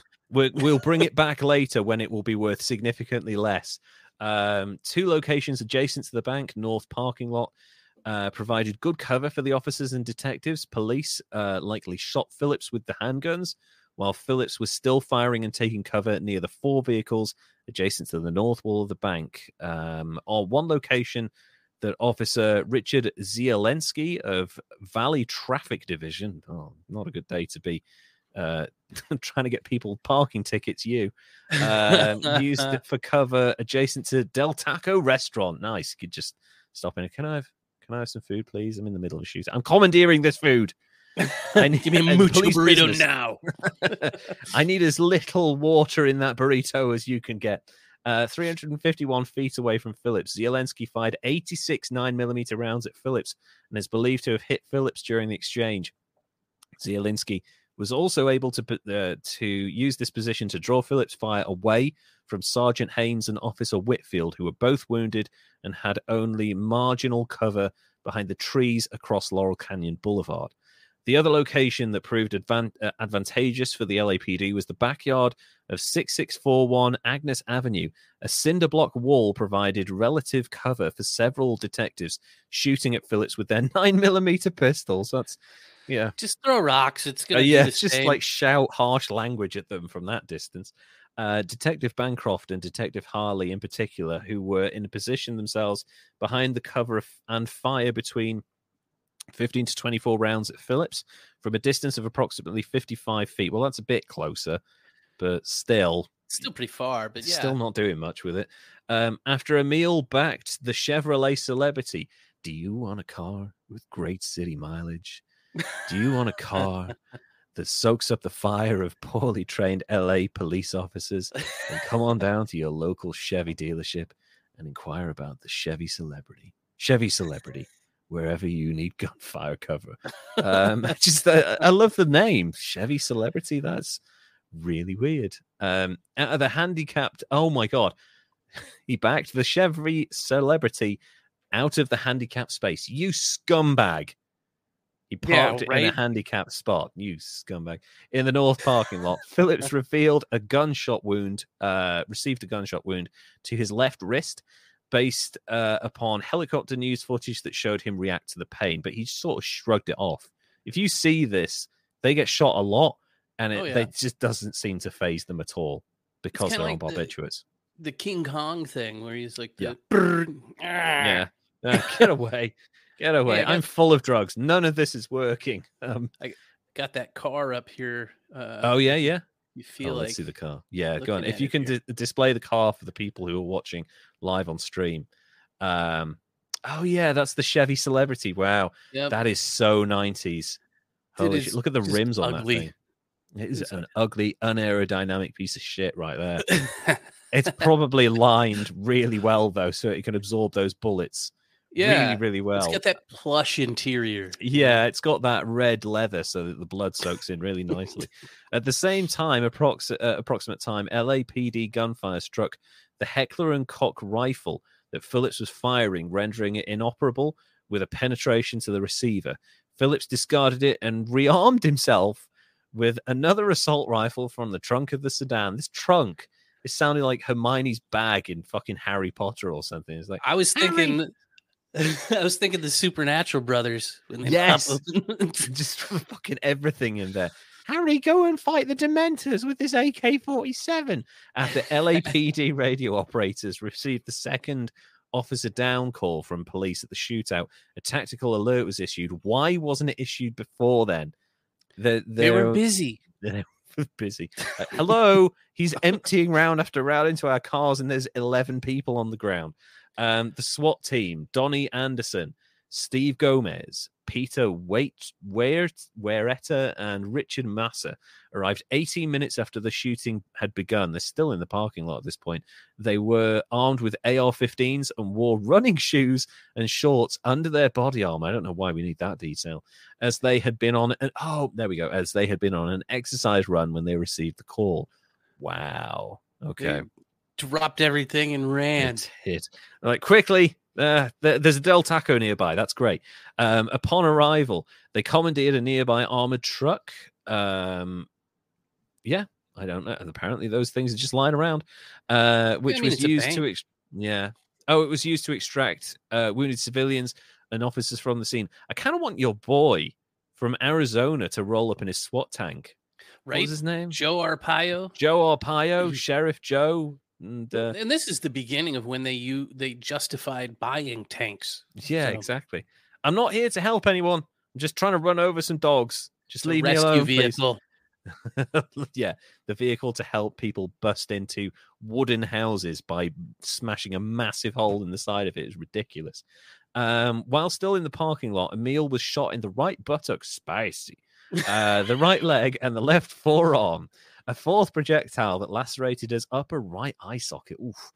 Prompted him to duck behind the door of the getaway car in shock. Yeah, you fucking think? He's loaded with bullets. Um, yeah. He subsequently abandoned his duffel bag of money, entered the getaway vehicle, and started the engine. Just fucking run, mate. Just just go. You can't No. run very fast with that body armor on. No, it's like clunking along. Where we can't see him. Well, I can hear him. He's definitely running around the corner. There's the sound of metal scraping together.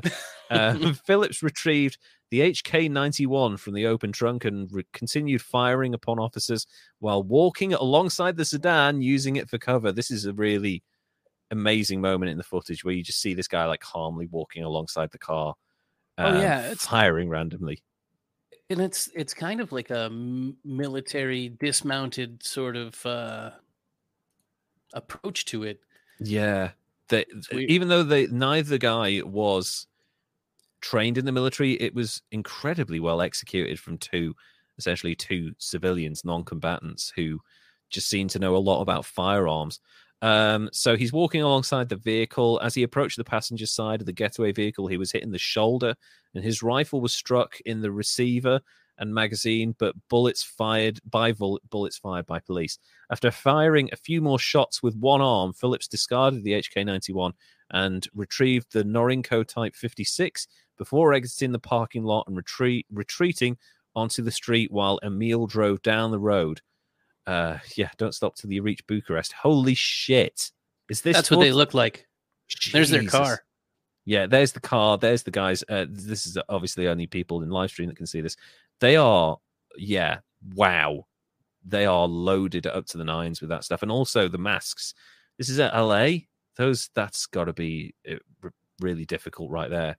Wearing what was when was the date i don't remember Um, it was February, so not not super really hot. summer yet Yeah, it's probably warm, but I'd imagine that no matter how many barbiturates you take, wearing a, a, a woolen mask while you're robbing a bank and being shot at, probably you're going to be a bit of sweat and smell in there. um, so Emil is driven. Uh, he's now in the car. He's driving down the road, hopefully trying to reach Bucharest. I'd imagine uh, 9:52 a.m. Phillips turned east on Archwood Street and took cover behind a parked semi truck, where he continued to fire at the police uh, until his rifle jammed. Unable to clear the jam, he dropped the rifle and drew a Beretta 92 FS pistol, which he began firing. He was then shot in the right hand by Officer Conrado Torres, causing him to drop the pistol. After retrieving it, he placed the muzzle under his chin and fired. As he fell, Officer John Caprarelli shot him in the torso, sever- severing his spine. Either bullet may have been the fatal shot. Well i mean God damn. I props to the cop for realizing that they never stay down. You know, he's got to shoot Michael Myers like three or four times while he's on the ground. Double tap. Yeah, that's, what it is. Yeah, it's crazy. Uh, they always get back up again. Although, uh, hey, I, yeah, I mean, he shot him once. Uh, this guy has literally just shot himself in the head. Uh, even if he does get up, he's not going to be very good at coordinating things. Probably not. No. Um, officers across the street continued to shoot Phillips's body several times while he was on the ground. After the after the firing had stopped, officers in the area surrounded Phillips, handcuffing him. Though he was obviously deceased at this point, um, it was standard procedure to arrest a criminal of this severity as if he were alive and remove his ski mask. Ah, you don't feel like talking now, huh? Well, maybe this will change your mind. Jesus.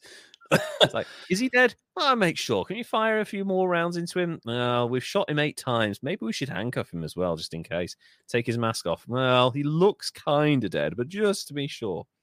I feel Um, like this this scene right here Yeah. should serve as a lesson to everybody in the next Halloween or Friday the 13th movie. Yeah.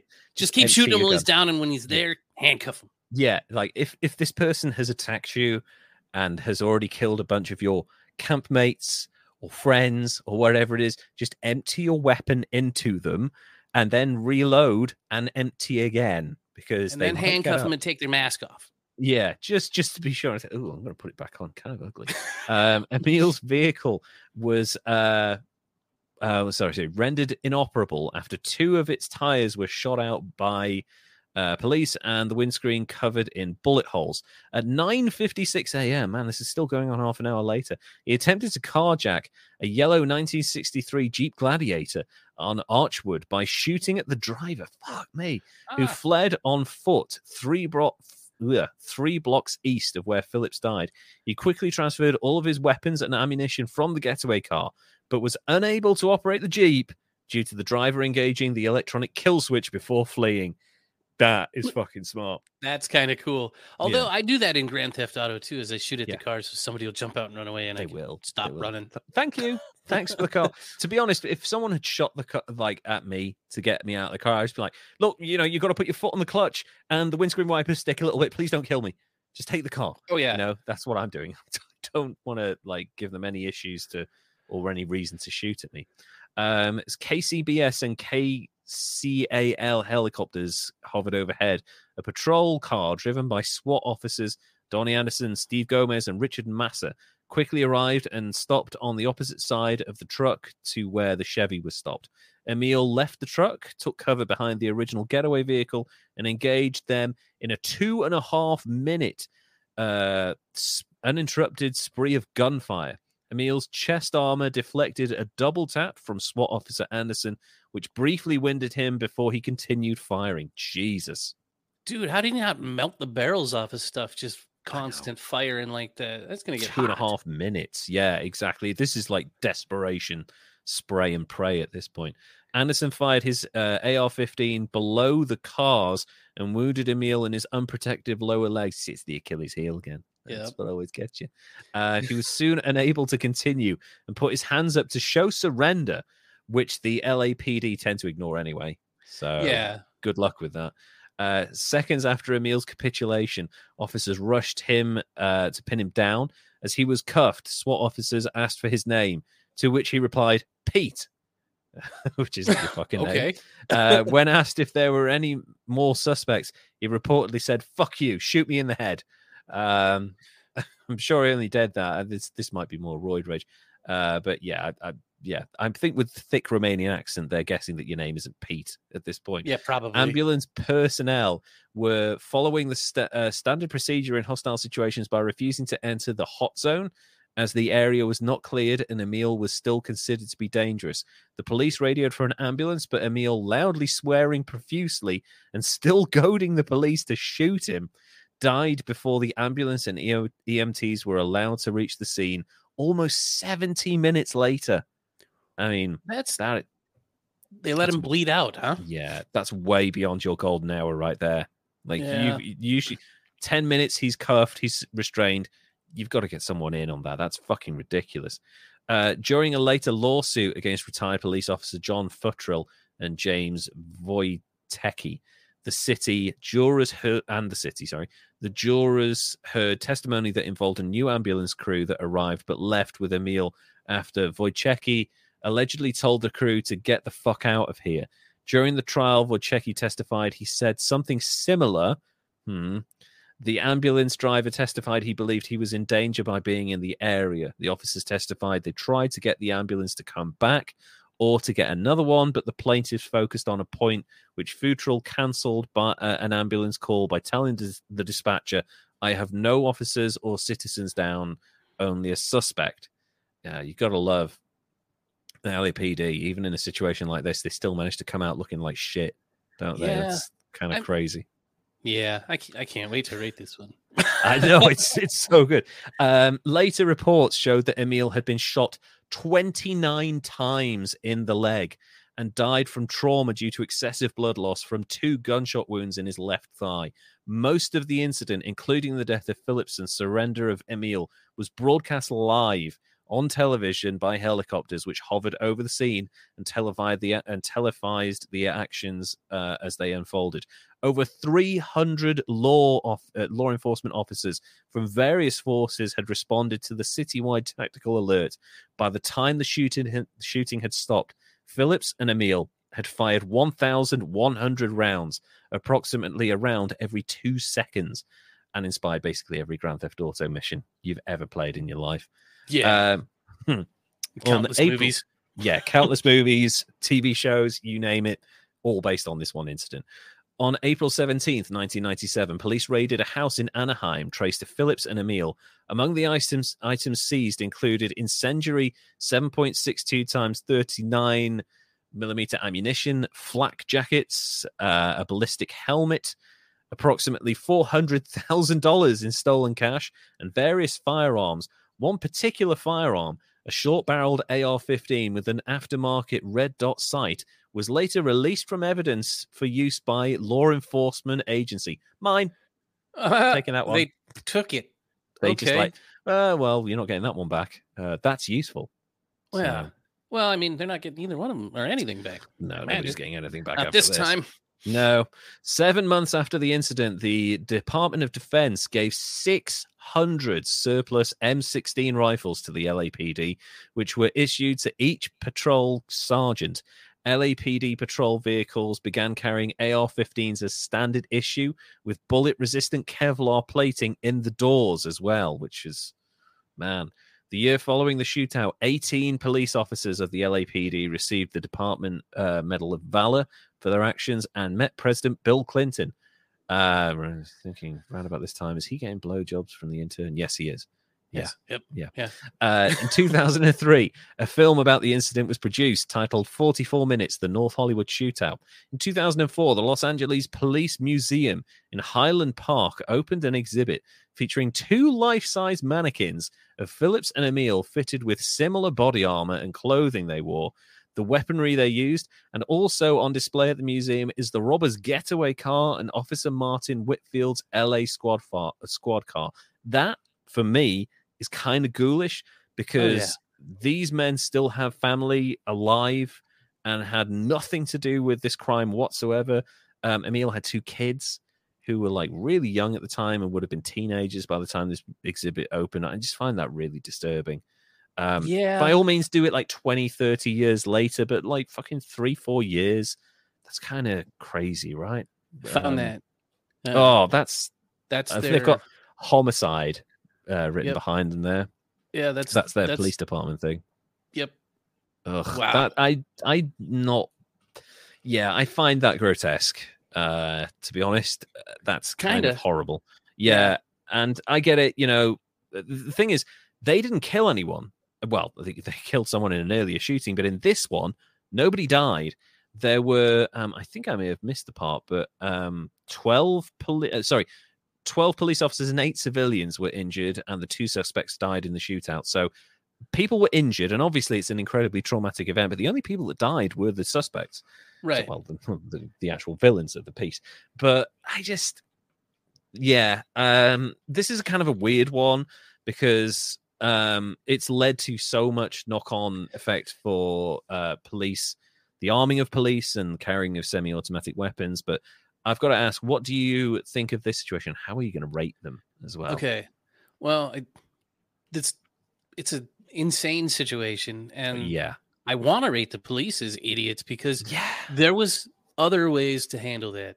This could have been an Mm. opportunity for police and policing to shift Mm. to a less reactive engagement, dangerous, violent escalation of things Yeah. is their standard operating and it could have shifted to investigation apprehension tracking you know the stuff that would have saved a bunch of people's lives and a whole lot of wasted bullets Exactly. Um, yeah. so It's That- it's interesting as well because I was just surprised because we're talking 1996 now, and the Rodney King thing and the LA riots were only a few years before this, and Mhm. LAPD still had like a really bad reputation around this time. I they still kind of do, right? It's still LAPD, but Yeah. I'm just surprised that the first two police officers that saw them going into the back.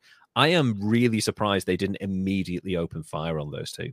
To be honest, yeah you well you kind of gotta yeah i i'm surprised too because i mean i Yeah. guess it is north hollywood they could have been filming a movie there i don't yeah, but i mean that wasn't the type of movies they were doing then i mean it was- dirty harry wasn't like shoot 'em ups like that No, So no. That, that this, so this is like. I mean, I guess we had Heat, maybe two years before this, which had a very famous shootout scene in it. Um, but yeah, man.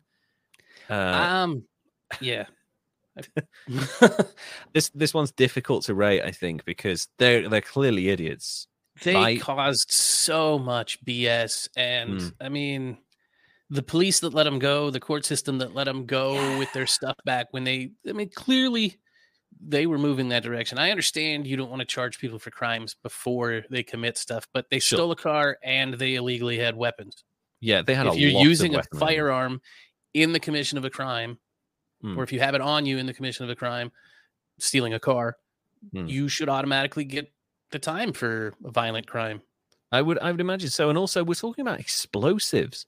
So like at what point do we cross into like domestic terrorism? Well, I don't Like- think that was a thing then. But yeah. oh, that's what I was going to mention too. The riots just before that is the only reason LA had a SWAT team at that time. Wow. That's that's what created the special weapons and tactics. That's really interesting. So, had that not happened, could you imagine if this had taken? I mean, obviously they got some AR-15s from a local gun shop, but could you imagine how this would have played out had there not been a SWAT team around? I, I think I'm. They might have not opened fire on them when they left and just trailed True. them with a helicopter. let Probably them- would have done. Yeah, they'll have had an army of people doing the OJ thing Yeah. right after them. But also, like, that's really interesting that they might have gotten away with it. Actually, Possibly. yeah, They'd have got shot a lot less if They they hadn't shot, raised a, a gun sh- uh, gun store or got SWAT team there. Yeah, exactly. So yeah, I mean, I was going to say before you rated this, like the LAPD and the court system certainly at, at fault for the response and also the initial part where they could have stopped them. So th- there's idiocy on that part, and we typically Yeah. find that after these big moments. But what do you make of Larry and Emil, the, the The- two North Hollywood shootout guys? The the level of violence Mm. and just aggressiveness with it and Yeah. the drug use and the, yeah, it was a horrible event. So Mm. I have to say that they're at least an 86. Mm. yeah. Be, but, well, you know what? They get higher than that. I'm going to go with an 89 because Mm. they caused, at least in some part, police militarization. Yeah. And the over dramatization or Mhm. the what's what's the word where you create a hero out of a villain? Oh right, yeah. Um, guess they became anti-heroes, right? Yeah, So- they romanticized gun battles Mm, after this, and who knows? Maybe it led to a lot of the stuff where people are running around with weapons, shooting a whole bunch of people outside Yeah. of robberies. I think there's there's an element of it com- contributing to that culture where, I think so. especially with the way the footage is shown, because you know we don't have any audio other than what's been you know other than the live commentary from the cameras, and you you can see them reacting to getting shot and stuff, but they seem to just carry on. And Yeah. people think that's kind of normal, but what they don't realize is that these guys were on a massive amount of drugs. So either they couldn't feel it or they just didn't care. So they carried on, and it makes it look like, oh, yeah, it's kind of like a video game. They're just kind of going around and shooting, and this goes on for like half an hour. So, yeah, it definitely contributed to the culture of shootouts, I guess you could Yeah, say. well, and retrospectively looking back at it after playing Grand Theft Auto, if you hadn't Yeah. been around then or seen that, you'd be like, "Oh yeah, that's what what's wrong with it? It looks normal." Yeah, that's, that's totally normal. These two guys covered head to toe in body armor, firing uh, over a thousand rounds over half an hour. It's it's kind of crazy. So yeah, I think- I'm yeah. I'm comfortable with an 89, I think, because of the violence and the unintended spread of bad crap. Yeah, I think, like you say, the response to this from like organized policing in major cities, um, not universally, but you know, in major like hubs where violent crime was maybe a bit of an issue. Um, I think the response has been overwhelmingly overreactive.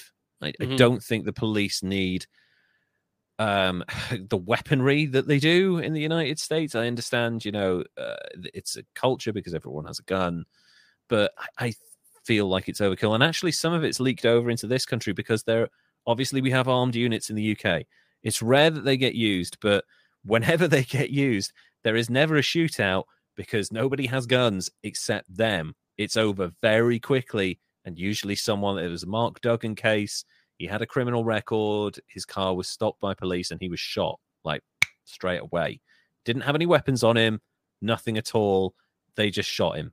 and the Brazilian guy who this is after the seven seven bombing in London. There was a Brazilian uh, engineer who like they thought was a terrorist because he lived nearby and had like slightly suspicious activity or something.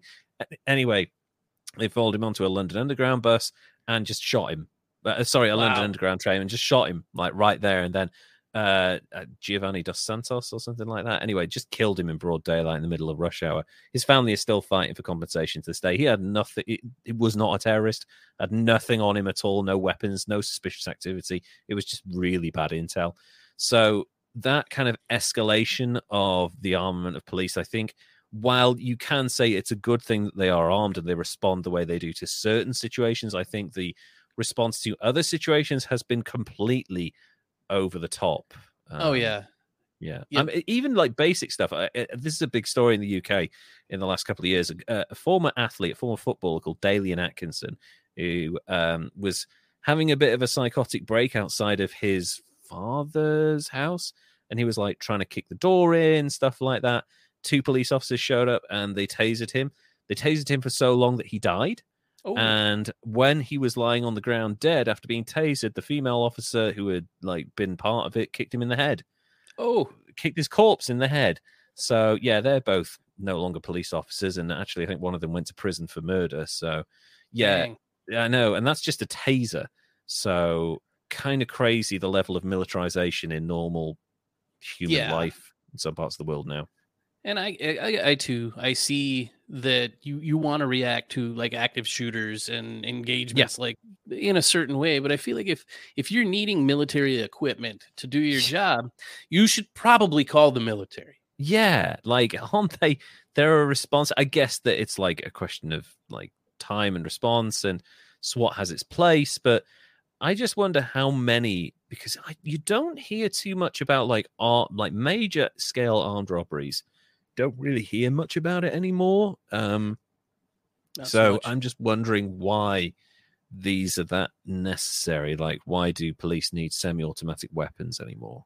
The war on drugs. Oh, that's right. The thing that hasn't worked because it's yeah. a war on a noun, and that yeah. never ever works. You can't defeat a noun; they're invincible.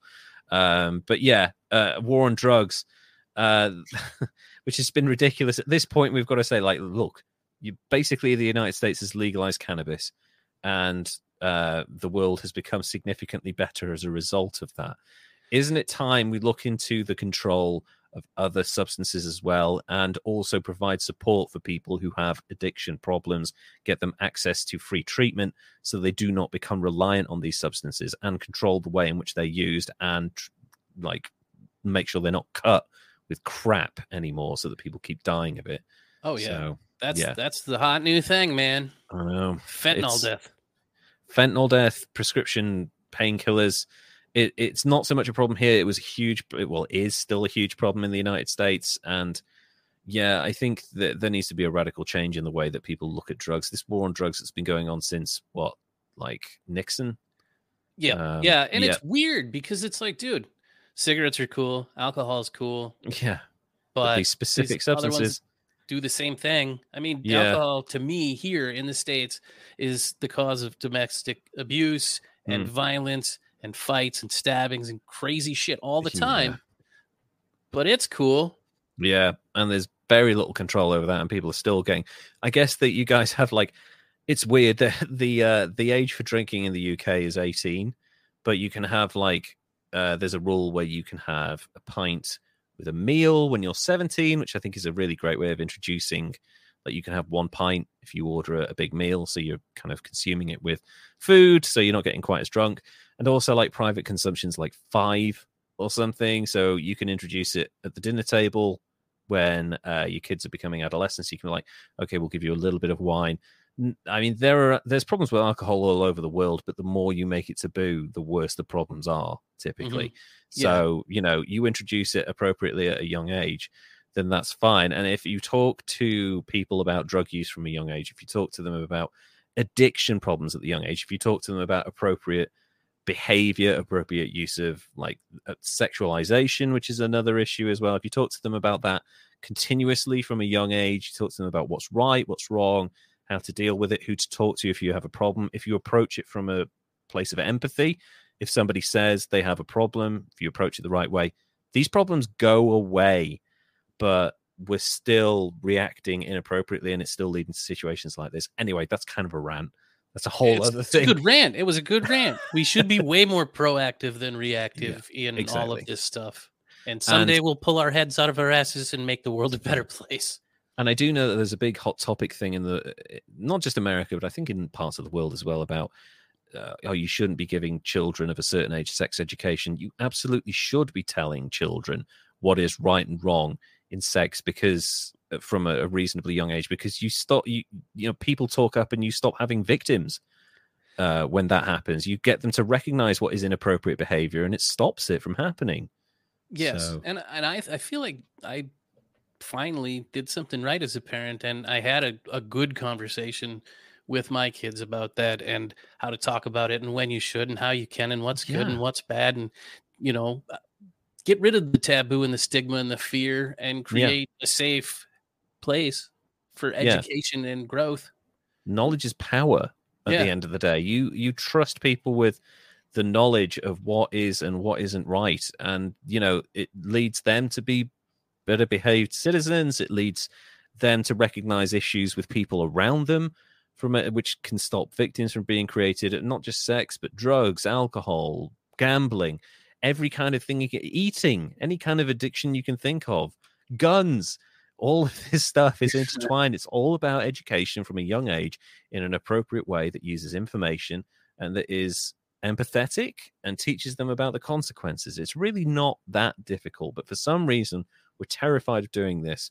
And it's causing situations like this, where you have massive bodybuilders getting hold of drugs and holding up things. Anyway, that was like that was 25 years ago. That was a long time ago. Things have changed a lot since then. But this is this is not a political rant. I just feel like this is a very straightforward solution that's been proven to work, and people still aren't quite doing it. So yeah, I don't know why, and I don't know how I can help, but some someday I'll figure it out. Maybe yeah. maybe by talking about it like this with you maybe with more people talk about it in a way that looks at the the core issues as opposed to going for the emotive stop talking to my child about sex or, or drugs or stop talking about drugs. Like no you're just making it worse by doing that man. So anyway uh ran over. A really nice score for emil and larry who yeah one of the most incredible videos that you will ever see if you ever do decide to watch it. One of the most incredible stories as well and um, yeah, the guy who is kind of the prototypical gangster of the early part of the 20th century. What was his name again? Arnold Rothstein. Arnold Rothstein, yeah, the kind of the first ever true modern gangster. And that's really fascinating stories this week. Arnold Rothstein was incredibly successful, but died incredibly young. These two were also successful in their own way and died young and had both instances had they known when to stop then they would probably you know have lived long happy lives. I was going to say they're both still alive today. Arnold rothstein would be 145 fucking years old. But you know they would have had a long successful lives but they couldn't because there was something in them that made them want to carry on doing the thing that was incredibly dangerous despite being already successful enough. Yes. so just yep. know the line and stop. Move on to mm-hmm. something mm-hmm. else. Discover a hobby. Maybe go fishing. Whatever works. Just stop with the dangerous shit. Um, so that's our show for this uh, week. What did you? Because you you really enjoyed researching that, and I did too as well. Even though it was a weird story. Um, that was really interesting. Thank you for doing that, Derek. Because I never knew that about that guy. So many connections there. Yeah, well, I want to give a shout out to our fans that talk to us and tag us and things on Instagram because yeah, you guys are awesome. That's fun. I had somebody friend me on that BeatStar too, and they are better than me oh, also. you find yeah, you got someone to play against on BeatStar. That's awesome. Yeah. As a result of this, that's great. Um, excellent. Yeah, thank you so much. And also, I forgot to mention the bloody socials at the top of the hour again. And I've still not got our banner rolling up. I thought I'd set that up, but uh, apparently I hadn't. Um, if you would like to follow us on social media, you can go to History's Greatest Idiots on Instagram or go to at greatest idiots on Twitter. If you would like to sling us some cash, go to patreon.com slash history's greatest idiots. We will be looking into changing that soon. So uh, different because we've got like a million different levels and nobody's using it. So we'll look at different ways of uh, making that and hopefully get you guys involved. And uh, also linked in the notes of this podcast and in the actual YouTube, if you're watching it on YouTube, there are links to our individual social media. So if you want to go and check us both out there, Lev uh, and Derek and uh, myself and Derek have both got plenty of links there that you can use. Although Derek, it's no longer available on Twitter. Nope, I bailed. You bailed. I think I'm not far off from that either. So, um, yeah, give us a follow. And until next episode, Derek, would you like to say goodbye, please? Bye, everybody. Goodbye. Thank you so much. And we will see you again in a couple of weeks. Take care now. Bye.